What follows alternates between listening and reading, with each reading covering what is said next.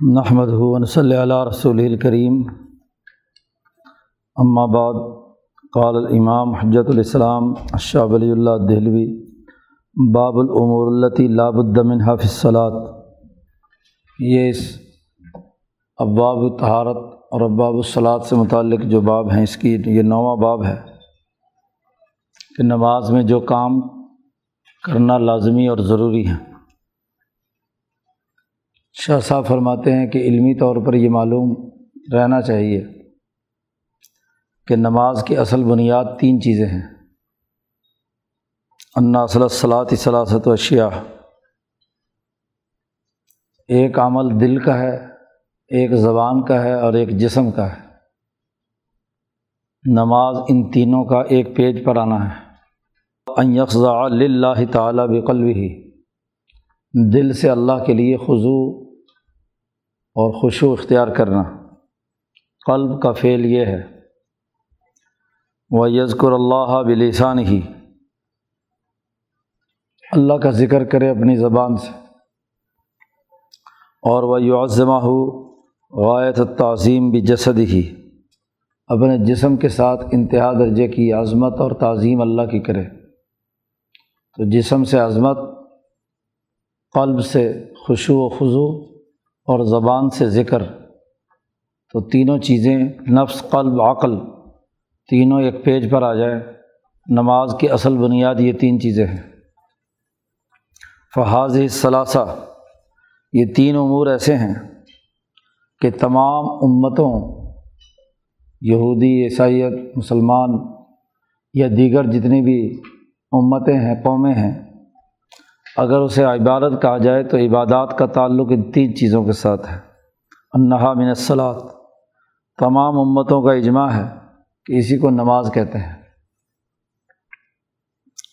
اگرچہ باقی جزیات اور تفصیلات میں اختلاف پایا جاتا ہے، لیکن خواہ کسی بھی مذہب کی کوئی بھی عبادت ہو، تو ان عبادات کے اندر یہ تین بنیادی امور ضرور ہوں گے۔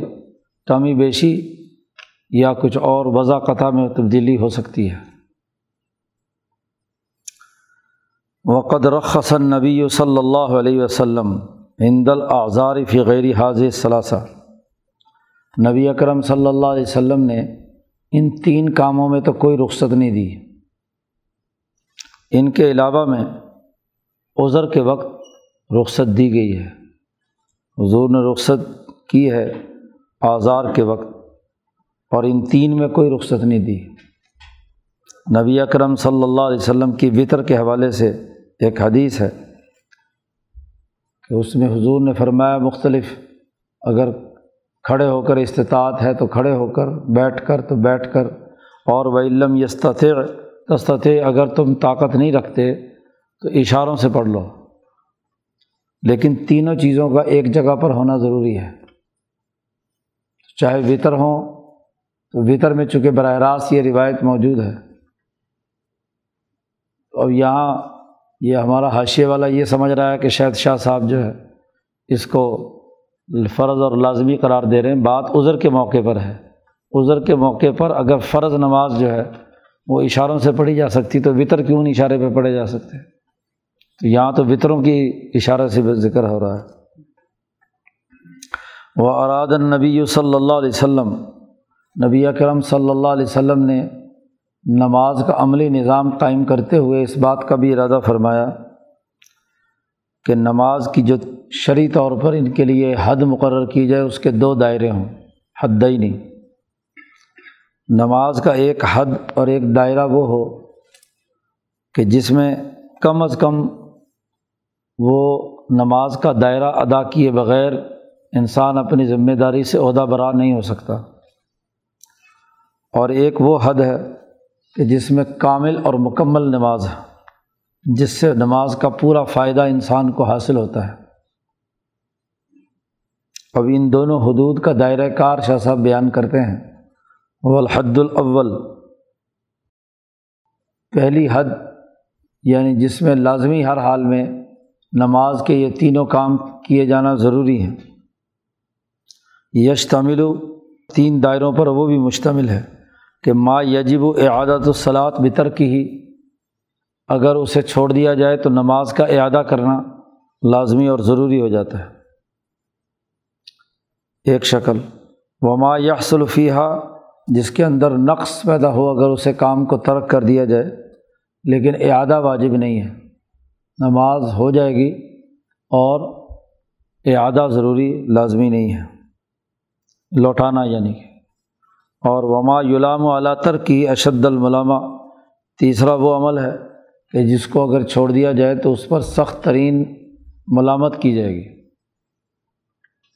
من غیر جزمن بن نقصی نماز میں یعنی کمی نہیں ہوگی، لیکن چھوڑنے پر یعنی سنت۔ پہلا فرض ہے کہ وہ فرض ادا اگر نہیں ہوا تو نماز لوٹانا ضروری ہے۔ دوسرا واجب ہے جس کا اگر نماز میں وہ کمی ہو گئی تو نقص پیدا ہو گیا، خرابی پیدا ہو گئی۔ اور تیسرا وہ ہے جو سنت موقعہ ہے، اس کو اگر چھوڑ دیا تو اس کی وجہ سے ہاں جی نقص کے بغیر اس کو چھوڑنے والے کو برا بلا کہا جائے گا، ملامت کی جائے گی۔ شاہ صاحب کہتے ہیں ولفرق بین حاضل مرات صعب جدن ان تین مرتبوں میں کہ فرض کیا ہے، واجب کیا ہے، سنت کیا ہے، اس میں بہت اختلافات پائے جاتے ہیں۔ اور فرق پیدا کرنا مراتب کا یہ بڑا مشکل کام ہے، کیونکہ اس میں کوئی نس سری موجود نہیں ہے اور نہ ہی صحابہ کا کوئی اجماع ہے۔ چند معاملات ہیں جن کے اندر، چند امور ہیں جن میں اجماع یا نس موجود ہے۔ اسی لیے ان تینوں چیزوں کے تعین کرنے میں فقہا کے درمیان اختلاف بہت زیادہ پایا جاتا ہے۔ ہاں جی کہ فرض کیا ہے، واجب کیا ہے اور سنت کیا ہے۔ اصل اس سلسلے میں، اس پہلی حد کو بیان کرنے کے سلسلے میں نبی کرم صلی اللہ علیہ وسلم کی یہ احادیث ہیں۔ ایک حدیث سب سے پہلے لائے ہیں، حدیث الرج المصیفی صلاحی ہی نماز کے اندر جس نے غلطی کی تھی، اس سے متعلق ایک حدیث ہے۔ حیث قال الہ رسول اللہ صلی اللہ علیہ وسلم کہ رسول اللہ صلی اللہ علیہ وسلم نے اس سے کہا، آپ صلی اللہ علیہ وسلم مسجد نبی میں تشریف فرما تھے ایک آدمی آیا، اس نے نماز پڑھی جلدی جلدی اور آ کر حضور کی مجلس میں بیٹھنے لگا۔ تو حضور نے فرمایا، ارجع، فصلی فعن قلم تسلی جاؤ، دوبارہ نماز پڑھو، تم نے نماز نہیں پڑھی۔ مر رہتے نہیں اور سلاسن دو دفعہ ایسا معاملہ ہوا یا تین دفعہ۔ سما قال نبی صلی اللہ علیہ وسلم، تیسری دفعہ اس نے کہا کہ یا رسول اللہ، مجھے تو جیسے پڑھنی آتی تھی میں نے پڑھ لی، تو آپ مجھے بتلا دیجیے کہ نماز پڑھنے کا صحیح طریقہ کیا ہے، کیسے نماز ادا ہوگی؟ تو پھر یہ طریقہ خود نبی اکرم صلی اللہ علیہ وسلم نے اسے بتلایا کہ اضاقم تصلاح تھی جب تم نماز پڑھنے کے ارادے سے کھڑے ہو، تو سب سے پہلے اچھی طرح وضو کرو فصویغ الوضو، کوئی جگہ تمہاری جسم کی جی خشک نہ رہ جائے۔ اسباغ الوضو کہتے ہیں، جسم کے جو وضو والے اعضاء ہیں، تمام پر پانی بہانا۔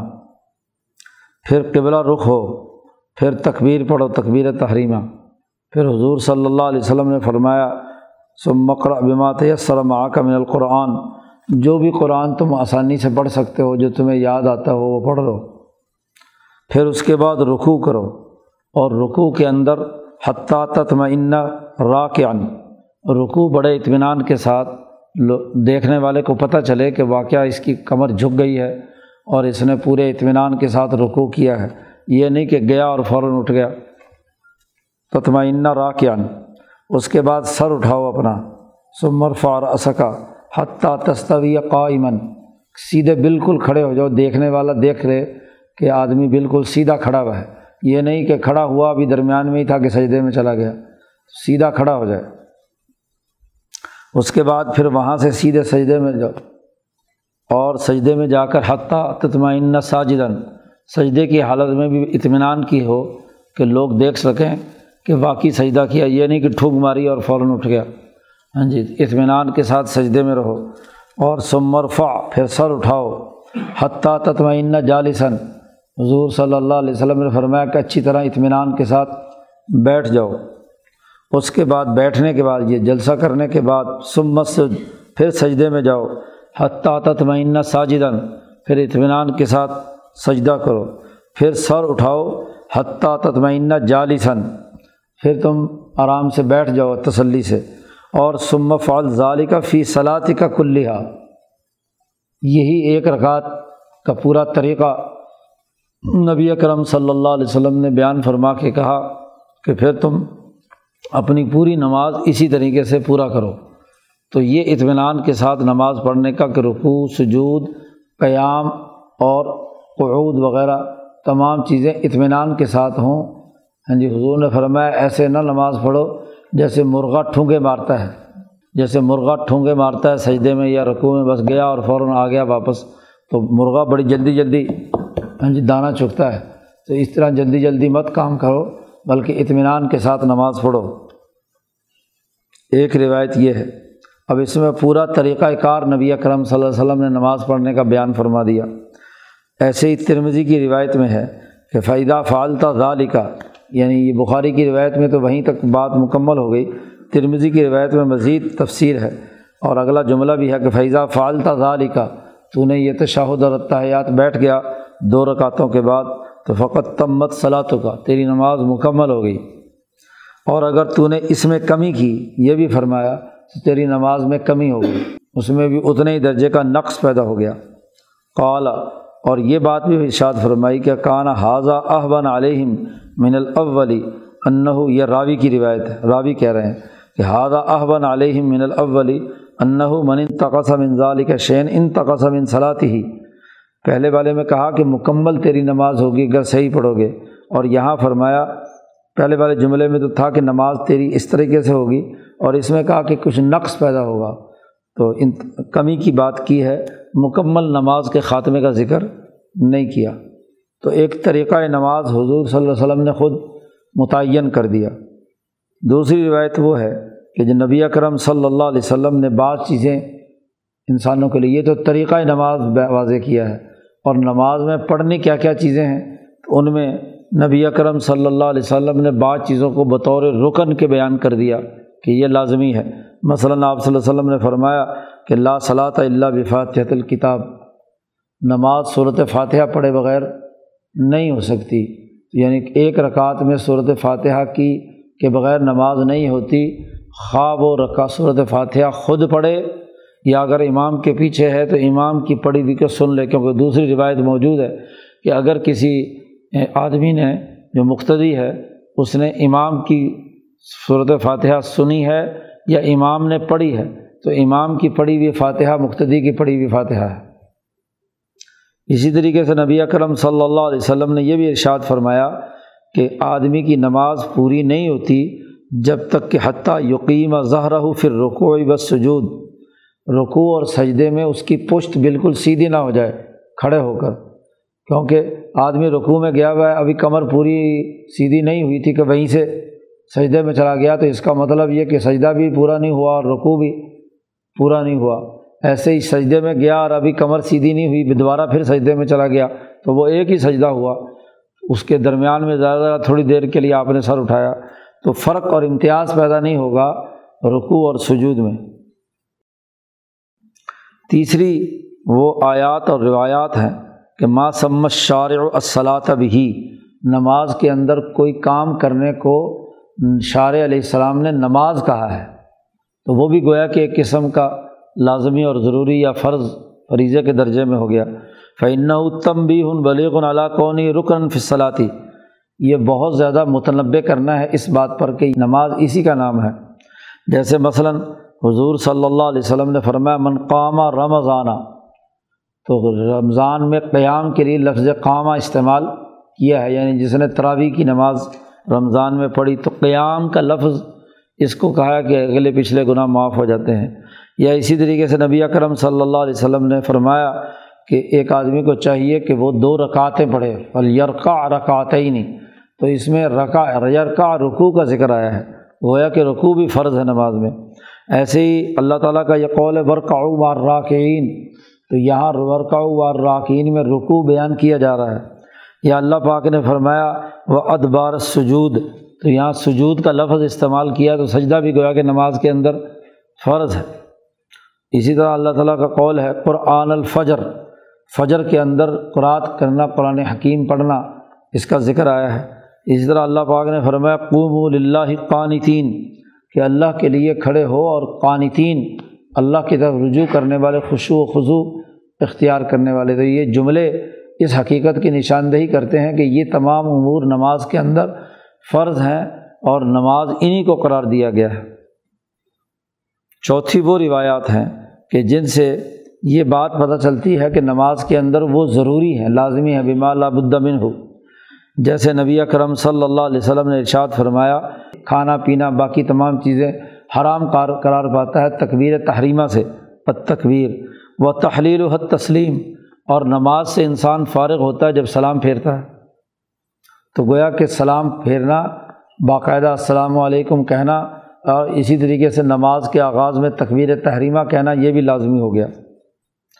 ایسے ہی نبی اکرم صلی اللہ علیہ وسلم نے فرمایا کہ ہر دو رکعت کے بعد اتحیات پڑھنا ضروری ہے۔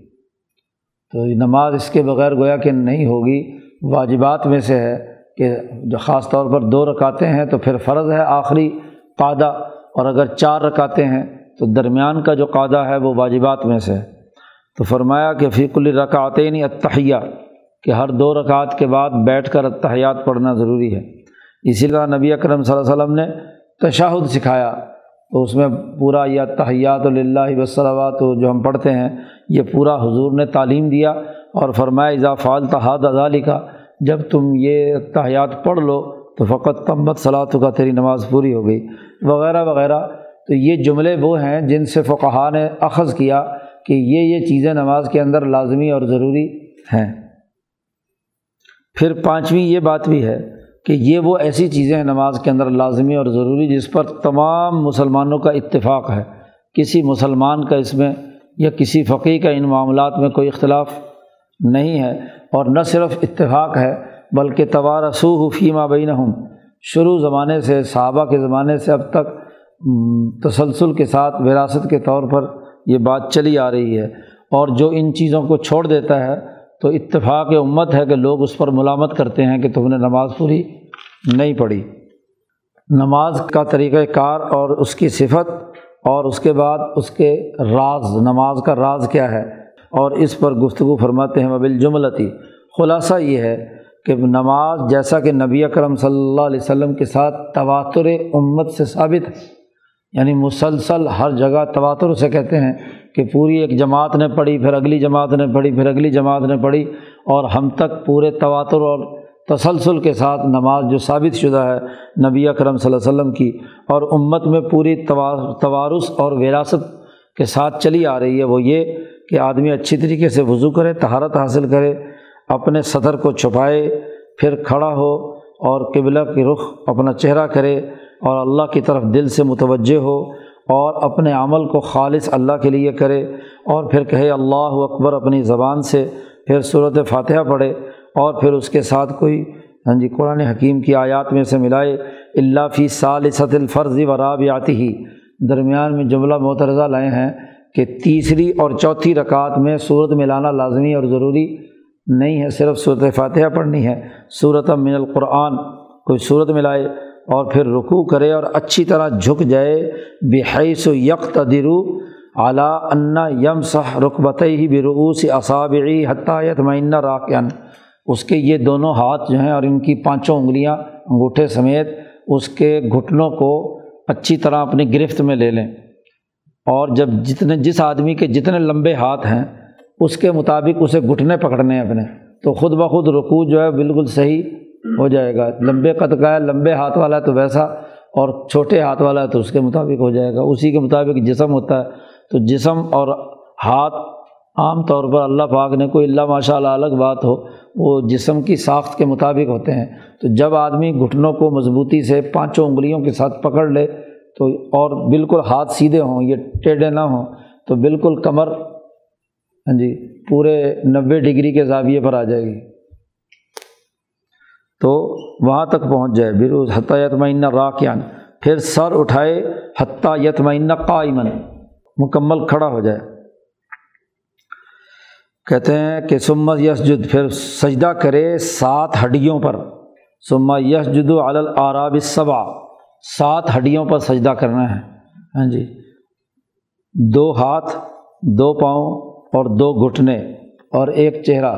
ماتھا اور ناک زمین پر ہو۔ تو یہ چہرے کی ایک ہڈی حضور صلی اللہ علیہ وسلم کا ارشاد ہے کہ آدمی کو سات ہڈیوں پر سب آتے آزمن کے الفاظ ہیں بخاری میں کہ سات ہڈیوں پر وہ سجدہ کرے۔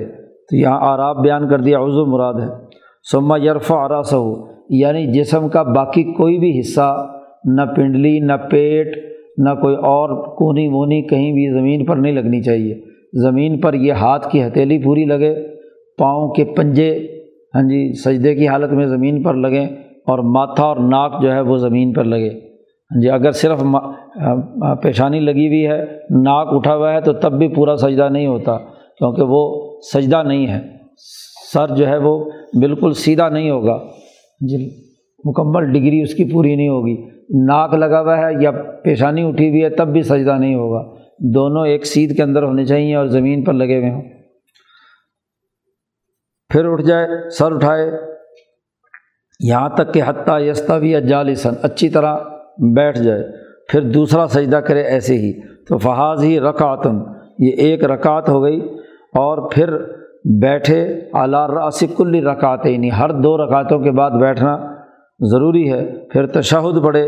فنکان آخر صلاحی ہی، اور اگر چار رکعتیں ہو گئیں اور آخری رکعت پڑھنے کے بعد تشہد پڑھا ہے تو پھر صلی اللہ علیہ نبی صلی اللہ علیہ وسلم، نبی کرم صلی اللہ علیہ وسلم پر درود بھیجے، درود ابراہیمی جو ہم نماز میں پڑھتے ہیں۔ اور اس کے بعد جو پسندیدہ دعا ہو، آدمی کی جو بھی مانگنا چاہے، وہ دعا مانگ لے اس کے لیے۔ کوئی قید نہیں ہے۔ اور وسلم علام یلی ہی یلی ہی من الملائکت والمسلمین۔ اور جب دائیں طرف سلام پھیرے تو دائیں طرف جو خاص طور پر وہ فرشتہ جو منکر نکیر کی صورت میں دونوں کندھوں پر بیٹھا ہوا ہے یا دائیں طرف جتنے بھی مسلمان ہیں دنیا میں جہاں بھی، تو آپ سب کی نیت کر سکتے ہیں، یا جہاں مسجد میں پڑھ رہے ہیں، گھر میں ہیں، تو دائیں طرف تمام مسلمان اور تمام فرشتوں کی نیت کر کے السلام علیکم ورحمۃ اللہ وبرکاتہ۔ اور دوسری طرف بھی دوسری طرف کے فرشتوں اور مسلمانوں کے لیے دعا کی نیت سے السلام علیکم کہہ کر نماز سے فارغ ہو جانے نکلیں فہذا حاضی صلاۃ النبی۔ صلی اللہ علیہ وسلم، یہ نبی اکرم صلی اللہ علیہ وسلم کی نماز ہے۔ ہاں جی لم یسبت انّہ کا شیم من ظال کا قط و آمدن من غیر عذرن نبی اکرم صلی اللہ علیہ وسلم سے قطعی یہ بات ثابت نہیں ہے کہ آپ نے جان بوجھ کر ان امور میں سے کوئی بھی چیز چھوڑی ہو، بغیر کسی عذر کے۔ فریضہ فرض نماز میں۔ البتہ نفل میں حضور صلی اللہ علیہ وسلم جب بوڑھے ہو گئے تھے ہاں جی زیادہ عمر ہو گئی تھی تو پھر آپ صلی اللہ علیہ وسلم کا طریقہ تھا، یا تو بیٹھ کر نماز پڑھتے، یا ایک اور طریقہ تھا کہ کھڑے ہو کر نیت باندھی کچھ پڑھا صورت فاتحہ تھوڑی سی صورت اور پھر بیٹھ گیا کیونکہ حضور کافی پارے نماز میں پڑھتے تھے ایک ایک رکعت میں، تو بیٹھ کر اپنی منزل پوری کی، اور جب آخری تیس چالیس آیات، پچاس آیات رہتی تھیں، تو پھر حضور کھڑے ہو جاتے۔ اور پھر وہ آیات پڑھ کر پھر رکوع میں جاتے، پھر کھڑے ہو کر ویسے ہی سجدہ تمام امور کرتے۔ درمیان کی جو طوالت کا زمانہ تھا، اس میں بڑھاپے میں، آخری عمر میں آ کر جب حضور صلی اللہ علیہ وسلم کا جسم بھاری ہو گیا تھا، تو کھڑے ہونے میں تکلیف محسوس کرنے لگے، تو پھر بیٹھ کر کھڑے ہو کر رکعت نماز پڑھ لیتے تھے۔ اور اسی طرح یہی نماز صحابہ کی ہے، تابعین کی ہے، اور ان کے بعد تمام آئمہ مسلمین کی ہے۔ اور یہی توارث اور تواتر کے ساتھ نماز چلی آ رہی جی اسی کا نام اصلاط ہے۔ نہا مسمت صلاط واحیہ من ضروریات الملہ، ملت اسلامیہ محمدیہ کی ضروریات دین میں سے ہے۔ اس کا منکر کافر ہے اور اس کو چھوڑنے والا بہت زیادہ گناہ گار ہے۔ ہاں البتہ فقہا کا چند حروف میں اختلاف پایا جاتا ہے کہ ان میں سے یہ تمام جتنی بھی چیزیں بیان کی گئی ہیں، ان میں سے کون سا رکن نماز کا ہے؟ کہ لا یعتد بہا بدون اس کے بغیر نماز قابل شمار نہیں ہوگی۔ ان میں سے کون سا واجب ہے کہ جس کے کم کرنے سے اس کے اندر کمی ہو جائے گی؟ اور با یا کون سے ایسے وہ حصے ہیں کہ جن کا ترک کرنے پر ملامت کی جائے گی اور اسے سجدہ صاحب کرنا اس کے لیے لازمی ہوگا؟ تو اس میں چاروں فقہا میں معمولی سے اختلافات کی نوعیت ہے کہ کیا ہاں جی کون سا واجب ہے، کون سا رکن ہے اور کون سا سنت ہے یا کس جگہ پر سجا صاحب ہوگا، کس جگہ پر نہیں ہوگا، تو یہ جزوی اختلافات ہیں۔ لیکن سب کے یہاں متفقہ طور پر نماز کا طریقہ، چاہے وہ سنت کے طور پر ہو یا فرض یا واجب کے طور پر ہے، وہ یہی ہے۔ اب چونکہ نماز کے اندر تین چیزیں ہیں، دل کا، زبان کا اور اسی طریقے سے جسم کا، ان تینوں کا اس کے اندر شامل ہونا ہے۔ تو جسم کی کیفیت پیچھے بیان کر دی۔ جسم جو ہے نا وہ اس طریقے سے حرکات و سکنات کرے گا۔ اس کے بعد ول اصل و فیضالی کا اور اگلا جو مسئلہ ہے کہ اللہ خضو القلب لاہ تعالیٰ، کہ دل کا اللہ کی طرف خوشو و خضو اختیار کرنا اور اللہ کی طرف تعظیم اور رغبت اور رغبت کا ہونا، یہ ایک مخفی امر ہے۔ اس کا ظاہری طور پر تو کسی کو پتہ نہیں چل سکتا کہ نماز پڑھنے والا واقعتاً دل سے خوشو و خضو کے ساتھ ذکر کر رہا ہے۔ اور زبان سے وہ پورے عظمت کے ساتھ ہاں جی ذکر اللہ میں مشغول ہے، تو یہ ایک ایسا معاملہ ہے جو امر الخفی لیکن اس کو بھی نبی اکرم صلی اللہ علیہ وسلم نے منظمت کیا ہے۔ لاب الدلہ منظبطن تو نبی اکرم صلی اللہ علیہ وسلم نے اسے منظمت کیا ہے بشئی عینی دو پہلوؤں سے ظاہری طور پر۔ کیونکہ اگر یہ دل سے خوشو و خضو کا ہونا یہ معلوم نہ ہو، تو دل کی کیفیت معلوم کرنے کے لیے حضور نے دو راستے اختیار کیے۔ ایک تو یہ کہ اپنا بدن اور اپنا چہرہ قبلہ رخ کرے۔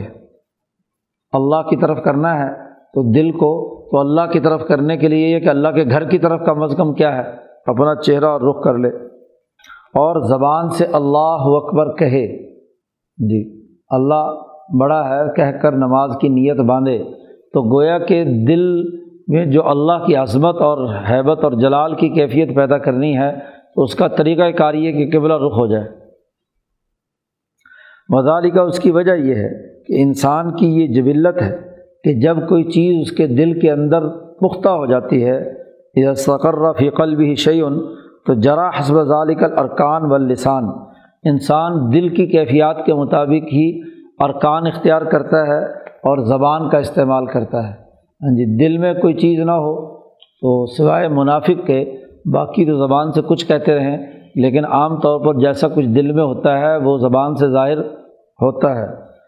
اسی لیے نبی اکرم صلی اللہ علیہ وسلم نے دل کی کیفیت کو بیان کرتے ہوئے فرمایا کہ خبردار انسانی جسم میں ایک ٹکڑا ہے، اگر وہ ٹکڑا ٹھیک ہو جائے تو سب جسم ٹھیک ہو جاتا ہے، اور اگر وہ خراب ہو جائے تو پورا جسم خراب ہو جاتا ہے۔ علاوہ القلب، تو اختصار سے وہ حدیث کا یہاں حوالہ دے دیا ہے۔ تو ففیل السانی ارکان تو زبان اور ارکان یہ فعل القلب کے خلیفہ اور اس کے پائے جانے کا مقام اور اس کی مشابت اختیار کرنے کا ذریعہ ہے، مذنہ ہے کہ یقیناً ہم یہ کہیں گے، ہمارا غالب گمان ہے کہ یہ آدمی واقعات دل بھی ادھر اس کا متوجہ ہے کہ جب اس نے چہرہ اللہ کی طرف، بیت اللہ الحرام کی طرف کر لیا تو ضرور اس نے کہ دل میں بھی یہی بات ہوگی۔ ولا یسلح الضبط اللہ یقون کزالی اب دل کی کیفیت کو منظمت کرنے کا اس سے بہتر کوئی اور طریقہ نہیں ہو سکتا۔ اور چونکہ اللہ تبارک و تعالیٰ کسی بھی جہد سے ہاں جی ماورا ہے، ذات باری تعالیٰ کے لیے آپ نماز پڑھ رہے ہیں، تو اللہ تعالیٰ کے لیے تو کوئی جہد نہیں اول اول اول آخر اول ظاہر اول باطن اول، آخر، ظاہر، باطن، ہر جگہ، ہر وقت اللہ تبارک و تعالیٰ ہے۔ تو نصیبت توجہ الا بیتی ہی یعنی بیت اللہ۔ ہی کہ پھر توجہ جو ہے بیت اللہ الحرام کی طرف ہونی چاہیے۔ اور یہ چونکہ بیت اللہ جو ہے اعظم شاعر میں سے ہے کہ انسان کی توجہ اس کے ذریعے سے اللہ تک ہوتی ہے۔ خانہ خدا کو دیکھ کر، خانہ کعبہ کو دیکھ کر اللہ یاد آتا ہے۔ تو اس لیے نبی اکرم صلی اللہ علیہ وسلم نے فرمایا، مقبلاً اللہ بے وجہ ہی و قلب ہی کہ اللہ کی طرف اپنا چہرہ کرے اور اپنے دل کو، زبان کو، دل کو ادھر متوجہ کرے۔ اور وہ قبلہ رخی ہے۔ اور اسی لیے نبی اکرم صلی اللہ علیہ وسلم نے فرمایا کہ جب قبلہ رخ ہو کر انسان نماز پڑھتا ہے تو قبلہ اور انسان کے درمیان رب تبارک و تعالیٰ ہوتا ہے۔ اس لیے جو آدمی ہاں جی قبلے کی طرف رخ کر کے نماز پڑھ رہا ہو تو وہ کوئی ایسی حرکت نہ کرے کہ جو ذات باری تعالیٰ کے حضور میں کھڑے ہوتے ہوئے ہاں جی بادشاہوں کے حضور کے منا منافی ہوتی ہے، آدمی اس سے ہاں جی پسند نہیں کرتا۔ اور کانت تقبیر افسہ عبارت قیاد القلب تعظیم اور چونکہ تقبیر تحریمہ کہنا یہ فصیح ترین عبارت ہے کہ دل واقعات اللہ کی عظمت کے لیے ہے، تو لم یکن لفظ الحق اس سے زیادہ بہتر کوئی لفظ بھی نہیں تھا جو قلب کی توجہ کو متعین کرنے کے لیے زبان سے ادا کیا جاتا۔ اللہ اکبر سے بڑھ کر کوئی اور جملہ ایسا نہیں تھا۔ تو نبی اکرم صلی اللہ علیہ وسلم نے دل کی توجہ واضح کرنے کے لیے اللہ اکبر اور قبلہ رخ ہونا ضروری قرار دیا۔ پھر شاہ صاحب فرماتے ہیں کہ یہ جو قبلہ رخ ہونا اور تکبیرات کہنا ہے اللہ اکبر، یہ اس کے اور بہت سارے پہلو بھی ہیں اس کے۔ وفیمہ وجوہ اخرا ان میں سے ایک یہ بھی ہے کہ استقبال قبلہ واجب اس لیے بھی ہے کہ بیت اللہ کی تعظیم اختیار کرنا ضروری ہے۔ اور اللہ پاک نے فرمایا ہے کہ میں عظم شاعر اللہ من تقو القلوب۔ تو جو شاعر اللہ کا عظمت رکھتا ہے، تو دلوں کا تقوع اور ادب اس میں پیدا ہوتا ہے۔ وقبتا بصلاطی نماز کے لیے اس کو خاص طور پر اس لیے مقرر کیا تاکہ شاعر اللہ کی جو عظمت ہے، وہ نماز کے ساتھ مل کر اس کی تکمیل کرے اور نماز کی تکمیل جو ہے بیت اللہ کی طرف رخ کرنے سے حاصل ہو۔ دوسرا فائدہ اور پہلو یہ بھی ہے کہ یہ ملت حنیفیہ کی علامات میں سب سے مشہور ترین علامت ہے۔ کہ ابراہیم اور اسماعیل دونوں نے مل کر یہ خانہ کعبہ بنایا، تو جو ابراہیم علیہ السلام کی ملت حنیفیہ کو ماننے والے لوگ ہیں، ان کے لیے لازمی اور ضروری ہے کہ وہ ملت ابراہیمیہ کے مشہور ترین مقام اور اس اس قبلے کی طرف رخ کرے۔ اللہ تمیز الناس عن غیرہ خانہ کعبہ ملت ابراہیمیہ پر مشتمل انسانیت کو ان تمام لوگوں سے امتیازی خصوصیات پیدا کرتی ہے جو ملت ابراہیمیہ کو ماننے والے نہیں ہیں۔ فلاں بدہ بس لازمی اور ضروری ہے کہ عین صبا مثل علامت لدخول فی الاسلام، کہ جو چیز اسلام میں داخل ہونے کے لیے ہے، اس کے لیے بیت اللہ کی طرف رخ کرنے کو لازمی قرار دیا جائے۔ اور فوق پہ طب اعظم طاعت و اشہریہ اور اسلام کی تمام عبادتوں میں سب سے جو عظیم ترین عبادت ہے اور مشہور ترین عبادت ہے، اس کے لیے اس کو مقرر کر دیا جائے قبلہ رخ ہونے کو۔ اور یہی مطلب ہے نبی اکرم صلی اللہ علیہ وسلم کی اس حدیث کا کہ آپ صلی اللہ علیہ وسلم نے فرمایا، من صلی صلاح جو ہماری طرح نماز پڑھتا ہے وسطقبل قبل تنا اور ہمارے قبلے کی طرف رخ کر کے نماز پڑھتا ہے وہ عقل ذبی تنا ہماری طرح ذبح کر کے کھاتا ہے یعنی جانور پر بسم اللہ اللہ اکبر کہہ کر ذبح کرتا ہے، تو فضال المسلم، یہ آدمی مسلمان ہے۔ اللہ لہو ذمت اللہ ایسا آدمی ہے کہ جو اللہ کے ذمے میں آ گیا اور اللہ کے رسول کے ذمے میں آ گیا۔ تو یہ ہدایت جاری کی ہوئی تھی، خاص طور پر جہاد اور غزوات میں، کہ اگر تم کہیں کسی جگہ پر لڑائی کے لیے جا رہے ہیں اور وہاں انسان کچھ تین کاموں میں سے یہ تینوں کام کرنے والے ہیں تو سمجھ لو کہ وہ مسلمان ہیں، اس پر حملہ نہیں کیا جا سکتا۔ سیاسی طور پر یہ آدمی اسلام کو قبول کیے ہوئے ہے۔ دل کی بات الگ جانے، اللہ جانے اور وہ جانے، لیکن ہمارے نزدیک وہ مسلمان ہے اور اس مسلمان کے حقوق ہمیں ادا کرنا ہے بحیثیت مسلم کے۔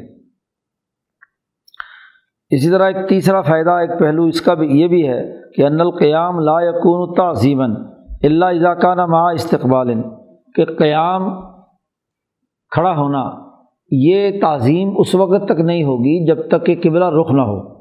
ورنہ تو آدمی کھڑا رہتا ہے ہاں جی ہاتھ باندھے کہ ادھر کھڑا ہے، ادھر کھڑا ہے، ادھر کھڑا ہے، کس لیے کھڑا ہے؟ تو کھڑے ہونے کا مقصد کیا ہے؟ تو کھڑے کھڑے ہونے میں فرق ہے۔ تو نماز میں کھڑا ہونا تبھی ہوگا تعظیم کے قابل کہ جب وہ رخ بیت اللہ کی طرف کیے ہوئے ہو کیونکہ جدھر کا رخ کیا ہوا ہو، تبھی اس کی تعظیم آدمی کے دل میں ہوتی ہے۔ ورنہ تو کسی اور طرف بھی آدمی کھڑا ہوا ہے۔ ہاں جی کسی بیگم صاحبہ کی طرف کھڑا ہوا ہے تو پھر تعظیم اس کی ہوگی۔ کسی بادشاہ کی طرف کھڑا ہوا ہے تو تعظیم اس کی ہوگی۔ تو تعظیم اللہ کی طبی ہوگی کہ جب جی اس کا بیت اللہ کی طرف رخ ہوگا۔ چوتھا ایک اور پہلو بھی ہے اس کا کہ منہا ان لابد الحالت تباین السائر الحالات فی الحکام من ابتدائن و انتہائن ہر حالت جو ہے وہ دوسری حالت سے مختلف ہونی چاہیے۔ ہاں جی اول سے آخر تک۔ تو ایک نمازی کی حالت تمام جتنی بھی اس کی حرکات و سکنات ہے، قیام، رکوع، سجود ہاں جی تشاہد وغیرہ، تمام حالات کے اندر باقی جو حالات ہیں، ان سے الگ اور ممتاز تبھی ہوگی کہ ابتدا سے آخر تک وہ ایک رخ جو قبلے کا ہے، وہ سامنے رکھے۔ اسی لیے نبی اکرم صلی اللہ علیہ وسلم نے فرمایا کہ من قولی ہی تحریم حد تقویر و تحلیل حد تسلیم کہ نماز میں کام حرام قرار دیے جاتے ہیں، اللہ اکبر کہنے کے بعد۔ اللہ اکبر کہنے کے بعد نہ پانی پی سکتا، نہ کھانا کھا سکتا، نہ کسی سے بات کر سکتا، نہ کچھ کر سکتا، صرف اور صرف نماز کے اعمال اسے کرنے ہیں، سلام پھیرنے تک۔ تو اس پورے حالت میں وہ ایک متعین جہت ہونی چاہیے جس کی طرف اس کا رخ ہو، تاکہ وہ باقی حالتوں سے ممتاز اور الگ ہو جائے۔ یہ دوسرا حصہ ہو گیا کہ قلب کا خوشو و خضو اللہ کی طرف کیسے ہوگا؟ تو اس کے لیے دو چیزیں نبی اکرم صلی اللہ علیہ وسلم نے متعین کر دی قبل کی طرف رخ کا ہونا تقبیر تحریمہ کا ہونا۔ امت تعظیم بھی جسد ہی جہاں تک اپنے جسم سے تعظیم کرنے کا معاملہ ہے، تو اس میں تین حالتیں ہیں بنیادی طور پر۔ قیام ہے اللہ کے سامنے، رکوع ہے اور سجدہ ہے۔ تینوں بترتیب ہیں۔ وہ احسن التعظیم، سب سے بہترین تعظیم وہ ہے جس میں تینوں چیزیں جمع ہو جائیں۔ حضرت مولانا محمد قاسم نانوتوی رحمۃ اللہ علیہ نے واضح کیا ہے اپنے مواعظ میں کہ باقی جتنے بھی مذاہب ہیں، ان میں کسی میں ایک ہے، کسی میں دو ہیں، بس عبادات یعنی عیسائیوں کی، یہودیوں کی اور اسی طرح کیا نام ہے، ہندوؤں کی جو عبادات ہیں۔ مثلاً ہندوؤں کے یہاں پتھر یا مندر کے سامنے کیا ہے، ہاتھ باندھ کر کھڑے ہونا، زیادہ سے زیادہ کیا ہے، سجدے میں گر جانا، بس۔ اور یہودیوں کے اندر بھی اسی طریقے سے یہ اسلام کی سب سے بڑی خصوصیت ہے کہ وہ درمیان میں ایک رقوع کی کیفیت بھی شامل کر لی کہ قیام بھی ہے، سجدہ بھی ہے، اور درمیان میں کیا ہے؟ رقوع بھی ہے۔ اس لیے خاص طور پر یہودیوں سے کہا گیا کہ ورکاؤ بار راکعین رکوع کرنے والوں کے ساتھ تم رکوع کرو۔ تو جو اگر وہ رکوع کریں گے تو یہ کیا ہے؟ رکوع کرنے والے کون ہیں؟ ملت ابراہیمیہ حنیفیہ کے وہ امت جو نبی اکرم صلی اللہ علیہ وسلم کی تربیت سے آئی ہے یعنی ملت اسماعیلیہ کے اندر ہے یہ رکوع۔ تو یہ رکوع خصوصیت ہے۔ تو دین اسلام واحد دین ہے جس میں تینوں حالتیں اور یہی ممکنہ طور پر ہو سکتی ہیں۔ آدمی یا کھڑا ہوتا ہے یا جھکتا ہے۔ ہاں جی ان جھکتا ہے اور یا ماتھا اور پیشانی، ان کے علاوہ تین حالتوں کے علاوہ کوئی اور حالت ممکنہ طور پر مستقل نہیں ہو سکتی کہ جہاں ٹھہرا ہوا ہو آدمی۔ جی ٹھہرنے کے تین ہی مقام ہیں۔ تو تینوں چیزیں جمع کر دیں۔ اور پھر یہ بھی ہوا کہ وکانت تدریج وکانت تدریج من الادنا الاعلیٰ۔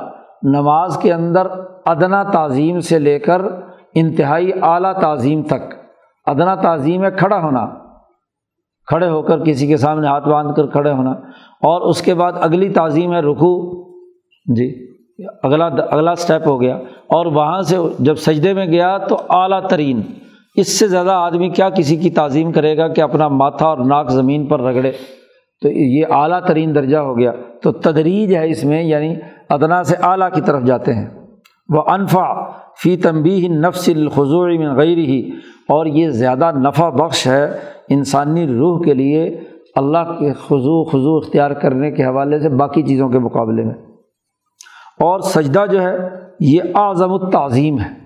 یہ تعظیم کی انتہا ہے کہ انسان نہ صرف گردن جھکاتا ہے ہاں جی اور نہ یہ کہ اپنی کمر جھکاتا ہے، اور نہ صرف یہ کہ یہ کہ آزاد جھکاتا ہے، بالکل اپنا ناک اور ماتھا جس کو دنیا میں عزت کا نشان سمجھا جاتا ہے، اسے ذات باری تعالیٰ کے لیے خالصتاً اللہ کی رضا کے لیے اسے اس کے سامنے جھکاتا ہے۔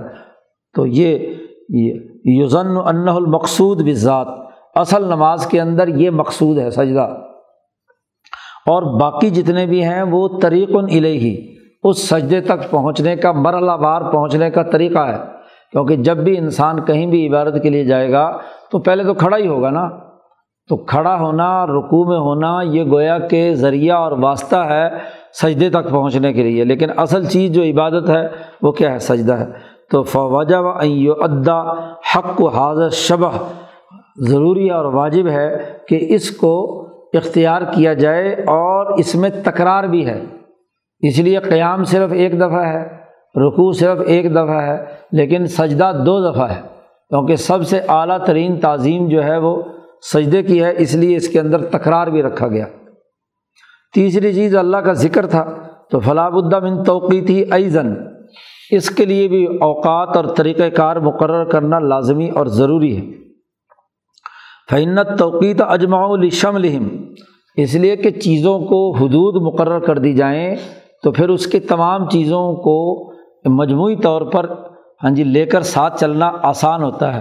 آپ لوگوں پر چھوڑ دیں اور کوئی اس کے لیے گائیڈ لائن نہ دیں، کوئی اس کے لیے پروسیجر نہ بتائیں۔ اپنی مرضی سے لوگ کرتے رہیں گے تو ساری بات، کوئی بات چھوٹ بھی سکتی ہے۔ لیکن اگر اس کو پورے منظم طریقۂ کار متعین کر دیں اور وہ چیزیں متعین کر دیں کہ یہ کرنا ہے، یہ کرنا ہے، یہ کرنا ہے، تو پھر کیا ہے؟ تمام چیزیں انسان حاصل کر لیتا ہے۔ وہ اتوا لقلوب دلوں کے لیے زیادہ ہاں جی فرما برداری کا ذریعہ بنتا ہے، طاعت کا ذریعہ بنتا ہے۔ وہ اب من یز ہبا کل احادن علامہ یک تضیح ہو اور زیادہ دور ہے اس بات سے چیزوں کا متعین کر دینا کہ ہر آدمی اپنی رائے سے کام کر رہا ہے، کوئی ایک طرح سے کر رہا ہے، کوئی دوسرے طرح کر رہا ہے، کوئی تیسرے طرح چیزیں پڑھ رہا ہے۔ چاہے وہ اچھا پڑھ رہا ہے یا برا پڑھ رہا ہے، بہرحال مختلف آرا ہوتی ہیں، لیکن جب وقت چیزوں کو متعین کر دیا کہ اس وقت یہ چیز پڑھنی ہے اور اس وقت یہ چیز پڑھنی ہے اور اس وقت یہ چیز پڑھنی ہے، یہ جب متعین کر دیا کہ کون سا ذکر کس حالت میں کرنا ہے، تو یہ بھی اس سے ڈسپلن قائم ہوگا۔ ہر آدمی اپنے اختیار سے جو چاہے، جس وقت مرضی پڑھنا چاہے، ایسا نہیں ہوگا۔ پھر جو دعائیں لوگوں کے سفرد کی ہیں انما تحب وضو الہم الادیت النافلہ۔ نفلی نماز میں اور نفلی دعاؤں میں جو چاہے مرضی پڑھ لے، لیکن فریضے کے اندر ہاں جی اللہ یوخات و مثل سابقون کہ جو سبقت لے جانے والے لوگوں کو نبی کرم صلی اللہ علیہ وسلم نے بتلائی ہیں۔ مثلاً رقوع میں بہت ساری دعائیں ہیں۔ جی سجدے کے اندر حضور صلی اللہ علیہ وسلم سے منقول بہت ساری دعائیں ہیں، لمبی لمبی دعائیں ہیں۔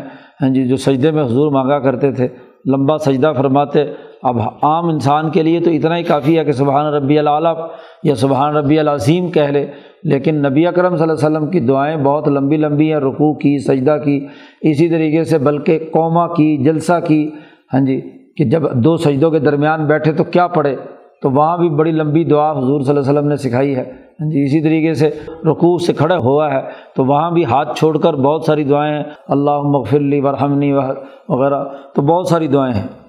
تو وہ الگ لوگ ہیں۔ علا انہا ایزن لم یت رکن نبی صلی اللہ علیہ وسلم بغیر توقیتن برو استحبابً ہاں یہ بات بھی ہے کہ حضور نے کبھی وہ دعائیں نہیں چھوڑیں آپ صلی اللہ علیہ وسلم نے تو وہ دعائیں مانگی، لیکن امت کو متعین کر دیا کہ کم از کم اتنی دعا تین دفعہ سبحان ربی العظیم یا تین دفعہ سبحان ربی اللہ پڑھ لے۔ اب جب ہر جگہ میں ایک عبادت کرنی ہے، ایک ذکر متعین ہے کہ اس مرحلے پر یہ ذکر کرنا ہے جی تو وہ جب توقید کا مسئلہ آیا تو فلاں احق کا من الفاتحہ تھی۔ صورت فاتحہ سے زیادہ کوئی حقدار نہیں ہے کہ جسے نماز میں شامل نہ کیا جائے۔ لنا دعاؤں جامع، اس لیے کہ صورت فاتحہ ایک جامع ترین دعا ہے۔ انض اللہ تعالیٰ علیہ الصنت عباد ہی اللہ پاک نے اپنے بندوں کی زبان پر اسے جاری نازل کیا ہے کہ بندے اللہ سے کیسے مانگے۔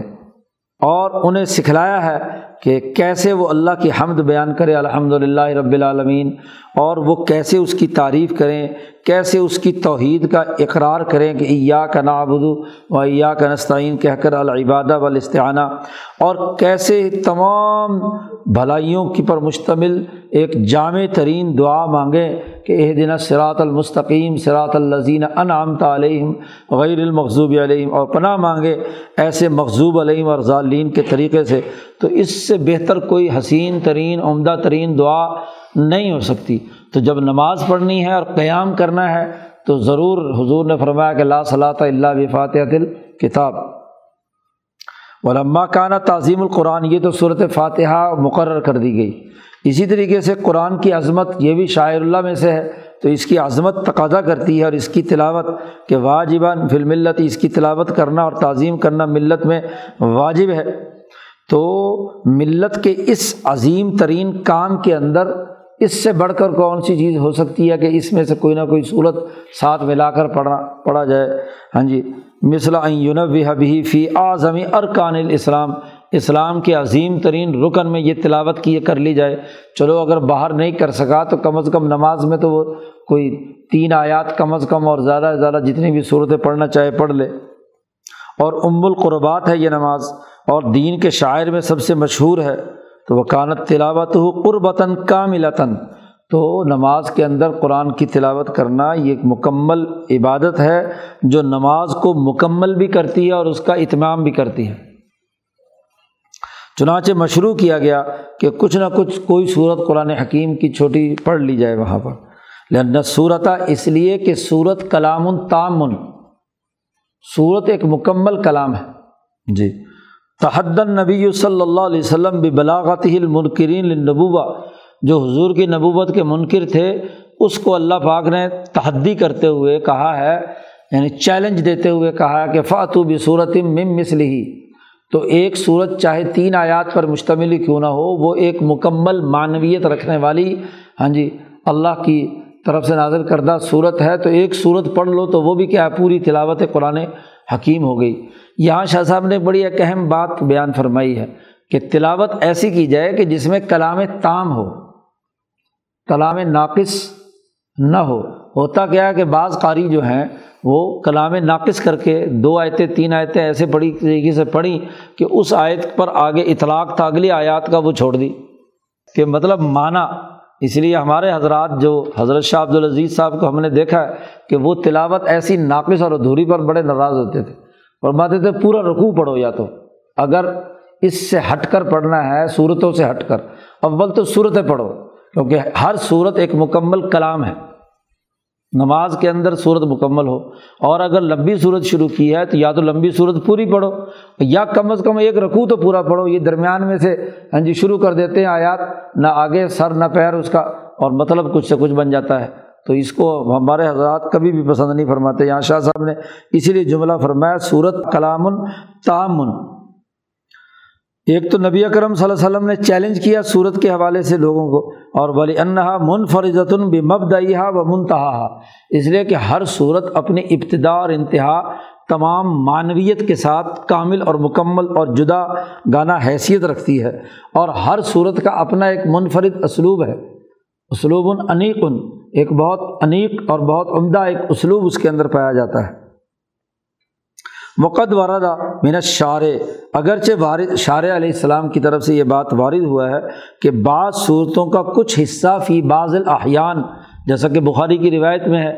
اور لیکن اس میں بھی عام طور پر حضور صلی اللہ علیہ وسلم کا طریقہ یہی رہا کہ کوئی ایک رقوع کسی جگہ سے پڑھ لیا۔ ورنہ تو ایک آدمی جو قرآن پاک نہیں پڑھا ہوا تو وہ تو جہاں سے بھی اس کو میسر و فقر و ماتیسرا من القرآن تو نماز ہو جائے گی۔ جالو فی معنیٰ اور کم از کم تین آیات تو ضرور ہونی چاہیے، یا ایک لمبی آیت تو ضرور ہو۔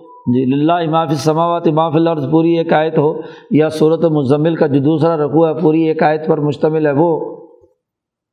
تو صورت پڑھنا یہ بھی گویا کہ مقرر کر دیا گیا کہ قیام کی حالت میں چونکہ لمبا وقت ہوتا ہے، اس لیے صورت فاتحہ اور سات صورت پڑھنا یہ دو چیزیں مقرر کر دیں کہ اسی میں ہوگا سجدے میں کوئی آدمی قرأت کرنا شروع کر دے۔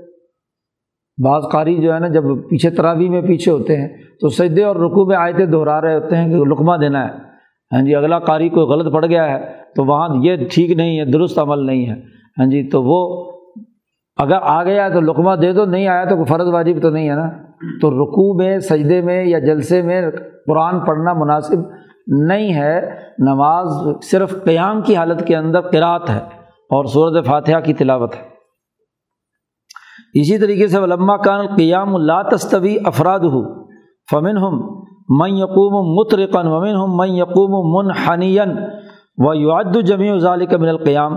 اب قیام بھی متعین کر دیا کہ سارے لوگوں کا برابر نہیں ہو سکتا تھا، کوئی زیادہ جھک رہا ہے، کوئی زیادہ اٹھا ہوا ہے، کوئی کسی طریقے سے قیام کر رہا ہے، تو تمام کو قیام قیام کہتے ہیں۔ ہاں جی تو ضروری ہوا کہ یہاں جو قیام رکوع سے ممتاز ہے، تو جھکنا قرار دے گا جب رکوع کی حالت ہوگی اور اس سے پہلے جو ہے وہ قیام کی حالت ہوگی، تو ہر ایک میں فرق اور امتیاز پیدا کر دیا کہ قیام الگ سے، رکوع الگ سے، سجدہ الگ سے۔ اور ہر ایک کے لیے چونکہ پڑھنے پڑھانے کے لیے چیزیں متعین کر دی ہیں تاکہ ڈسپلن قائم ہو، تمام لوگ ایک ہی طریقے سے نماز پڑھیں۔ تو ضرورت پیش آئی کہ جو من اس میں رکوع میں ہمیں جھکنا مقصود ہے، وہ ممتاز ہو جائے قیام سے۔ تو فضبہ تھا پھر رکوئی تو رکوع کو بھی منظمت کر دیا کہ دونوں ہاتھ گھٹنوں پر رقبتین پر آ جائیں تاکہ رکوع، اس کو رکوع قرار دیں گے۔ اور وہ الحنا المفرت اللہ تصل بھی روس الصاب لا رقبتین کہ رقبہ دونوں گھٹنے اس نے ہاتھوں سے پکڑے ہوئے ہوں۔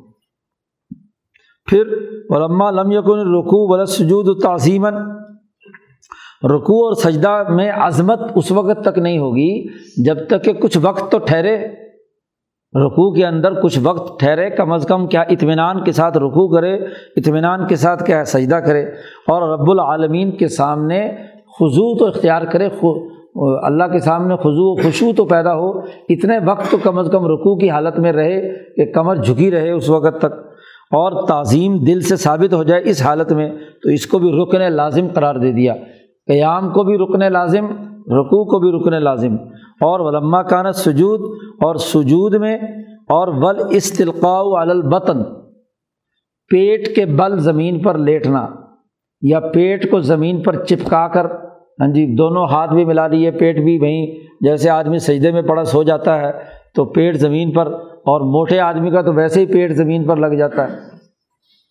اس لیے حضرت عمر نے فرمایا کہ موٹا آدمی اللہ کو پسند نہیں ہے کہ اس کے ناک سے پہلے اس کا پیٹ زمین پہ لگ جاتا ہے۔ تو سجدہ کیا ہوا؟ تو دونوں سج، دونوں چیزوں میں فرق اور امتیاز ہونا چاہیے۔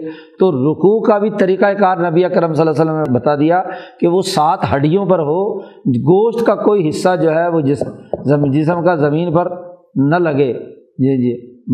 بازو کی طرف سے کچھ یا پیٹ وغیرہ کوئی بھی چیز یا پنڈلیاں جو ہیں وہ زمین پر نہ لگیں، تو فرق اور امتیاز پیدا کر دیا۔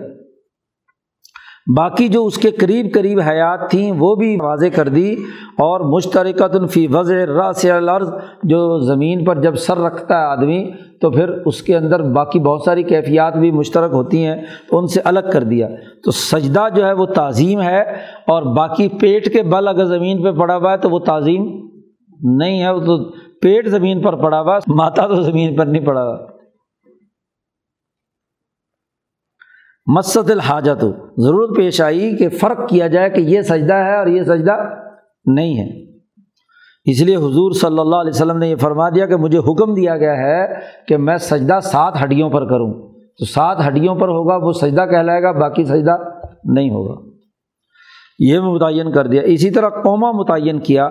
کہ ہر وہ جو جھکنا ہو سجدے کے لیے لاب الدہ من النحا آپ جب بھی کھڑے ہوں گے اور سجدے کے لیے جائیں گے تو آپ کو کہیں نہ کہیں تو جھکنا، جھکتے جائیں گے نا؟ تو ہر جھکنا رکو اور جھک کر دوبارہ اٹھنا ہاں جی وہ وہ نہیں ہو سکتا کیونکہ جب آپ کھڑے ہو کر رکو میں گئے اور وہیں سے آپ سجدے میں چلے گئے تو وہ سجدہ تو شمار نہیں ہوگا۔ کیونکہ سب سجدے میں جا رہے ہیں تو درمیان میں کسی نہ کسی وقت تو رکنا ہے۔ اس لیے رکوع اور سجدے میں فرق پیدا کرنے کے لیے قوما ضروری ہے۔ تو وہ لازمی قرار دے دیا۔ فلاح الدہ من الحنا حتیٰ یاسلا علیہ ولی سزالی کا رکوون تو وہ رکوع نہیں بنے گا۔ بل ہوا طریق و سجدہ۔ کیونکہ جب کھڑے ہو کر سجدے میں جا رہا ہے تو رکوع کی حالت میں تو ایک دفعہ گزرا ہے۔ تو یہ رکوع شمار نہیں ہوگا، بلکہ سجدے کا راستہ ہوگا۔ تو مست الحاجات و علت تفریق بین الرقوع و سجود سجود اور رقوع کے درمیان فرق پیدا کرنا ضروری ہو گیا ایک ایسے فعل سے جو نہ رقوع ہو اور نہ سجدہ ہو، فعل اجنبی۔ یہ تمیز بھی کل من الآخر جس سے رقوع اور سجدہ میں فرق اور امتیاز پیدا ہو جائے۔ چونکہ ہر ایک الگ الگ مستقل عبادت ہے اور ہر ایک کو اثر نو شروع کرنا ضروری ہے۔ تو نفس کو متنوع کرنے کے لیے ہر ایک کا فائدہ دینے کے لیے ضروری ہے کہ قوما اختیار کیا جائے۔ تو قومے کو رکن اور لازمی قرار دے دیا۔ اسی طریقے سے پھر دو سجدوں کے درمیان بھی ہاں جی جلسہ ضروری ہے کہ دو تو تب ہوں گے کہ جب پورے طریقے سے آپ بیٹھ جائیں۔ اور اگر درمیان میں سے چلے گئے تو گویا کہ اگلے ہی پہلے والے سجدے کو ہی آپ نے آگے لے گئے ہیں، تو دونوں کے درمیان کوئی فرق اور امتیاز پیدا نہیں ہوا۔ تو جلسہ لازمی مشروع ہو گیا۔ اسی طریقے سے قوما اور سجدہ میں اگر اطمینان نہیں ہے، اگر اطمینان نہیں ہے تو پھر وہ بھی غصے کی حالت بھی ہو سکتی ہے اور کھیل تماشا بھی ہو سکتا ہے۔ کیونکہ اگر رقوع میں گئے، فوراً اٹھ گئے، سجدے میں گئے، فوراً ہاں جی اٹھ گئے، تو یہ تو کسی غصے میں آدمی بھی سر زمین پہ پٹکتا ہے اور غصے میں بھی کیا ہے، جھکتا ہے۔ تو اس میں اور رقوع یعنی جو تعظیم والا ہے، اس میں کیا فرق ہوا؟ اور یا کھیل تماشے میں بھی آدمی کرتب کرتا ہے، آگے جھکتا ہے، اوپر اٹھتا ہے، خاص طور پر ایکسرسائز کو کر رہا ہو، تو اگر کوئی جھک کر واپس آ رہا ہے، تو اب اس کو رکو تو نہیں کہیں گے نا عبارت تو نہیں کہیں گے۔ اس لیے ایک اطمینان کی کیفیت کا وہاں ہونا ضروری ہے، اسے لازمی قرار دے دیا۔ اور منافین لطاعتی ام عمرا بتمانیدتی فی ہما ان دونوں میں یعنی رقوع اور سجدے میں حکم دیا گیا کہ اطمینان کے ساتھ، جیسا کہ حدیث پیچھے گزری، اطمینان کے ساتھ وہ قیام قوما اور جلسہ بھی کرے اور رکوع اور سجدہ بھی کرے۔ پھر یہ بھی لازمی اور ضروری، طے کرنا ضروری تھا کہ نماز سے نکلنا بھی ایسے طریقے سے ہو کہ جو عظمت اور تعظیم لیے ہوئے ہو۔ لمبا کان الخروج من صلاحی بھی نقض تہارا بغیر کسی وجہ کے اچانک ہاں جی نماز سے چھلانگ مار کر باہر نکل آیا، تو یہ تو کیا ہے تہارت کو توڑنے کا ذریعہ بھی بن سکتا ہے۔ ہاں جی کاکا مارا اور کوئی ایسا کام، حرکت کی۔ او غیر ذالی کا من موانع صلاحی و مفصداتی تو یہ بہت ہی کبھی اور بڑی غلط بات ہے، تعظیم کے خلاف ہے۔ تو لازمی اور ضروری ہے کہ نماز مکمل ہو، ایک ایسے فعل پر لابدہ من فعل، کہ جس پر نماز مکمل ہو اور وہ کام بھی مباح ہو۔ وہ یباہ بھی ماحر فصلاتی اور جو نماز میں چیزیں حرام قرار دے دی گئی ہیں کھانا پینا وغیرہ وغیرہ، تو وہ ہاں جی اس اس کو حلال کر دے اس کے ذریعے سے۔ اگر اس کو منظمت نہ کیا جائے، تو ہر آدمی اپنی خواہش کے مطابق نماز چھلانگ مار کر ہاں جی فارغ ہو جائے گا۔ کوئی آدمی جو ہے، روٹی کھا کر کہے کہ جی میں نماز سے نکل گیا۔ پانی کا گلاس رکھا ہوا تھا گلاس پی کر کے ایک پانی پی کر کے کہ میں نماز سے نکل گیا تو ہر آدمی اپنی اپنی خواہشات کے مطابق نماز سے نکلنے کا طریقہ ایجاد کر لے گا۔ اس لیے واجبہ لازمی ضروری ہے کہ لا یقون الخروج اللہ بکلامن۔ نکلنے کے لیے ضروری ہے کہ ایک تو زبان سے کلام ادا کرنا ہے اور کلام بھی ایسا ہونا چاہیے جو احسن و کلام الناس۔ لوگوں کی بات چیت اور گفتگو میں سب سے حسین ترین اور عمدہ ترین وہ کلام ہو۔ یعنی سلام کہے کہ انسانوں کو کہے السلام علیکم ورحمۃ اللہ اور دوسری طرف بھی السلام علیکم ورحمۃ اللہ۔ تو انسانوں سے وہ گفتگو کا آغاز کرتا، چاہتا ہے نماز سے فارغ ہونے کے بعد تو وہ خوبصورت طریقے سے ہاں جی سلام پھیر کر کہے کہ انسانوں کو مخاطب کرے کہ السلام علیکم۔ تو اس لیے سلام بھی لازمی قرار دے دیا۔ اسی کو حضور نے فرمایا، تحلیل و حد تسلیم، کہ نماز جو ہے وہ اس سے نکلنے کا راستہ سلام کرنا ہے۔ وکان صحابت صحابہ کرام رضوان اللہ محبت کے ساتھ حضور پر سلام بھیجتے تھے، یا اللہ کے حوالے سے سلام کرتے تھے، تو وہاں بھی ایک روایت آتی ہے کہ اتحیات پڑھنے کے بعد السلام اللہ کہتے تھے ہاں جی قبال عبادی ہی اس طرح کا جملہ کہتے تھے، یا السلام علیہ جبرائیل، یا السلام علیہ فلان، یا السلام علیہ محمد صلی اللہ علیہ وسلم، تو یہ جملے استعمال کرتے تھے۔ تو نبی اکرم صلی اللہ علیہ وسلم نے پھر اتحیات کا طریقہ سمجھایا۔ نماز تو مکمل ہو گئی، دوسرا آخری رکعت کے دوسرے سجدے کے بعد، بیٹھنے کے بعد تشاہد پڑھنے کے بعد۔ اب وہاں سلام کہنا ہے تو اس کا کیا طریقہ ہے؟ تو نبی اکرم صلی اللہ علیہ وسلم نے ایک تو اتحیات سکھلا دیا۔ اور پھر تغیر کا سبب بھی بتلایا۔ حضور نے فرمایا کہ دیکھو، السلام اللہ مت کہو، کیونکہ سلام تو خود اللہ کا نام ہے۔ تو اللہ اللہ، اس کا مطلب تو ترجمہ یہ ہوا کہ السلام اللہ۔ تو فعن اللہ ہو السلام، کہ اللہ تو خود سلام ہے۔ تو ان دعا بسلامہ انما یوناسب ملا تکون السلامہ من العدم و لواحق ہی ذاتی لہو۔ تو اللہ تبارک و تعالیٰ کی سلامتی ان لوگوں پر کہو، علیکم کہو، السلام علیکم و رحمۃ اللہ وبرکاتہ۔ دوسروں پر اللہ کی سلامتی یا امن کی بات کرو۔ پھر نبی کرم صلی اللہ علیہ وسلم نے السلام علنبی بھی سکھایا کہ جب اللہ پر سلام بھیجا ہے تو پھر اس کے بعد نبی کرم صلی اللہ علیہ وسلم جن کے ذریعے سے یہ دین ہمارے تک پہنچا، یہ نماز کا طریقہ بہترین جامع پہنچا، تو نبی کرم صلی اللہ علیہ وسلم پر بھی السلام علیکہ یو نبی اور وہ اس بات اقرار بھی رسالت ہی اور حضور کے بعض حقوق ادا کرنے کا بھی یہاں حکم دیا گیا۔ اور پھر یہی نہیں، حضور نے فرمایا، السلام علینہ و اعلیٰ عباد اللہ صالحین ہم پر تمام جتنے بھی جماعت کے اندر لوگ موجود ہیں، ان تمام پر بھی سلامتی ہو اور بلکہ وعلیٰ عباد اللہ صالحین تمام نیک بندے آدم سے لے کر اب تک ان پر ہم سلامتی بھیجتے ہیں۔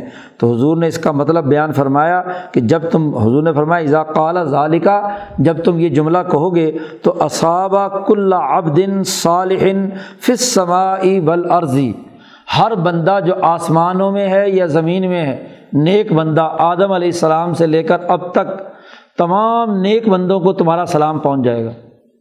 تو ہم تو بڑی غفلت کے ساتھ نماز پڑھتے، کبھی دھیان میں آئے ہی نہیں کہ جی جو ہم السلام علینا وعلیٰ عباد اللہ الصالین رٹا ہوا جملہ بول دیتے ہیں، لیکن اس کے پیچھے جو معنویت کار فرما ہے وہ یہ کہ تمام نیک بندے اگلے جتنے بھی انقلابی گزرے ہیں ہاں جی رسول صلی اللہ علیہ وسلم کے ماننے والے ہیں یا دیگر انبیاء علیہ السلام کے نیک لوگ ہیں، ہر نماز میں مسلمان سے کہا جائے، کہا جا رہا ہے کہ ان کے لیے دعا کرو۔